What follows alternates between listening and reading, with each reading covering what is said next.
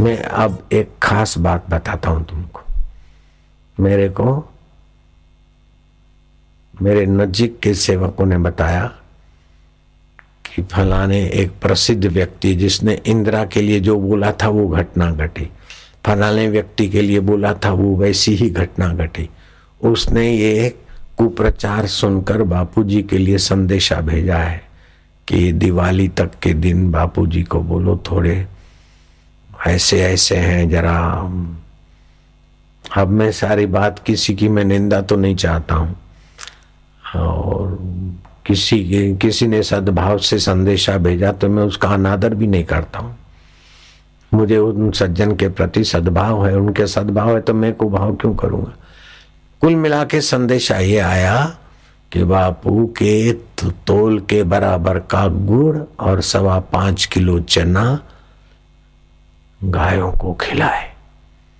इतना काम बापूजी कर लें, बाकी का हम इधर बैठे बैठे करेंगे। दिवाली तक की जो कुछ है, समस्या है, उसमें बापूजी को बोलो, ये समझ मैंने कहा, उनको धन्यवाद तो भेज दो, बाकी हम अपने को तुलवा कर गायों को गुड़ खिलाएँ और सवा पाँच किलो चना खिलाए, हमारे ऊपर आपदा आए, वो टली जाए, उस रांड को कल आना हो तो आज आए और आज आना है तो अभी आए। देख लें जरा। गायों को गुड़ और चने खिलाऊं, गायों को तो हम सीरा खिला देते हैं।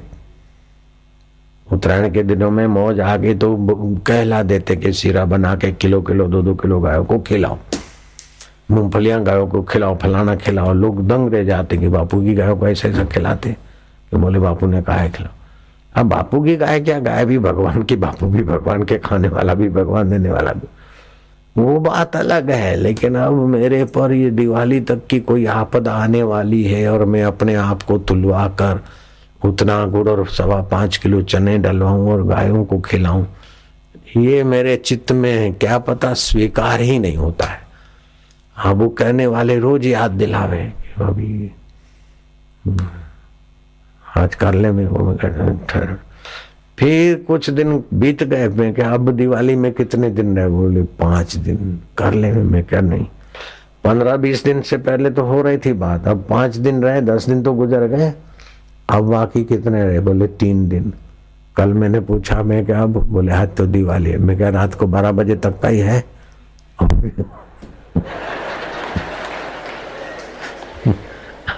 मेरे पास तो कोई मुसीबत आई नहीं। हाँ कुप्रचार वालों ने जो कुछ किया, वो किया। हो गया तो हो गया, क्या फ़र्क पड़ता है? आप अपने अंतकरण में द्वेष रहित अपराध रहित विकार रहित अवस्था में विश्राम करो। फिर जो होगा, देखा जाएगा। और मैं कई बार कह चुका हूँ, आप अंदर में पक्का संकल्प करो। कोई भी विचित्र परिस्थिति आ जाए, कोई भी कठिन परिस्थिति आ जाए कोई भी मुसीबत आ जाए, तैयार रहो भीतर से। मुसीबत की ऐसी तैसी हो जाएगी। जब आप गूगले होते तो जरा सी मुसीबत भी तुम्हारे पर हावी हो जाती। मैंने सत्संग के दृष्टांतों के द्वारा कई बार बताया आपको। एक कोई छाया जा रही थी, सिद्ध पुरुष ने देख लिया। मनी मन उससे पूछा, कौन हो? कहा जा रही हो? बोले, मौत हूँ, मौत इस इलाके में बहुत पाप हुए हैं। उन लोगों की जान लेने जा रही हूँ। हैजा फैलाऊँगी। कितने लोगों की जान लोगी? बोले तीन चार सौ लोगों की। बाबा जरा शांत हो, इतने में तो चली गई।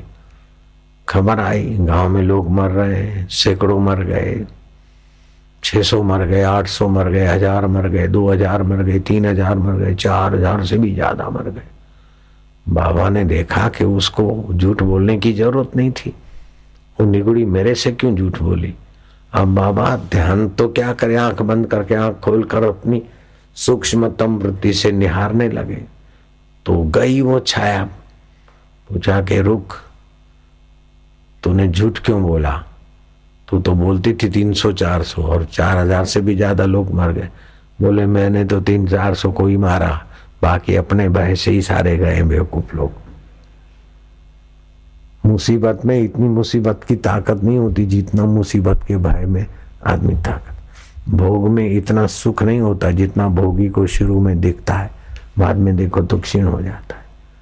तो आप जगत के स्वभाव को ठीक जानोगे तो उसके चुंगल से छूट जाओगे और भगवान के स्वभाव को जानोगे तो उसके नित्य प्रेम रस में एकाकार हो जाओगे। जोगी रे क्या जादू है तेरे प्यार में? वास्तविक में जोगी तो आत्मदेव परमात्मा है। उसमें आप विश्रांति पाओ बस।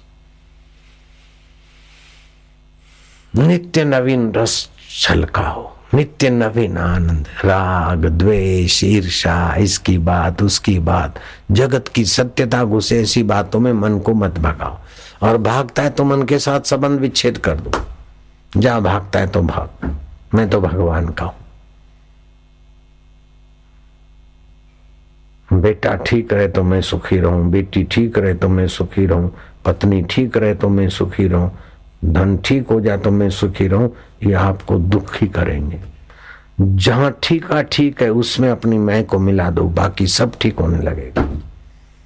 और फिर ठीक, बेठीक सब तुमको सपना लगेगा, दिव्य परमात्मा अपना लगेगा। हरि ओ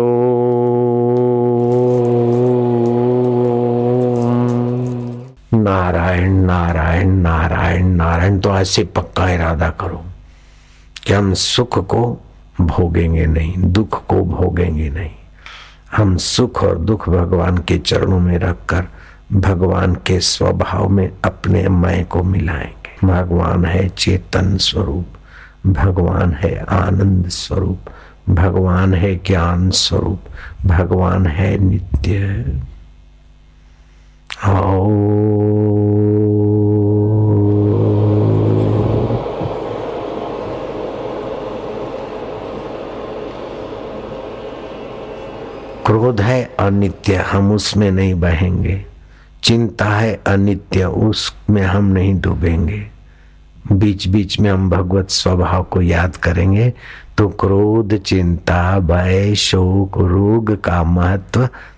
तुच्छ हो जाएगा।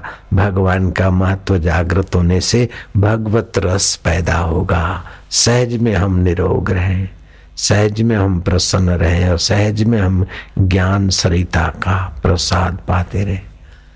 ओम नमो भगवते। वासुदेवा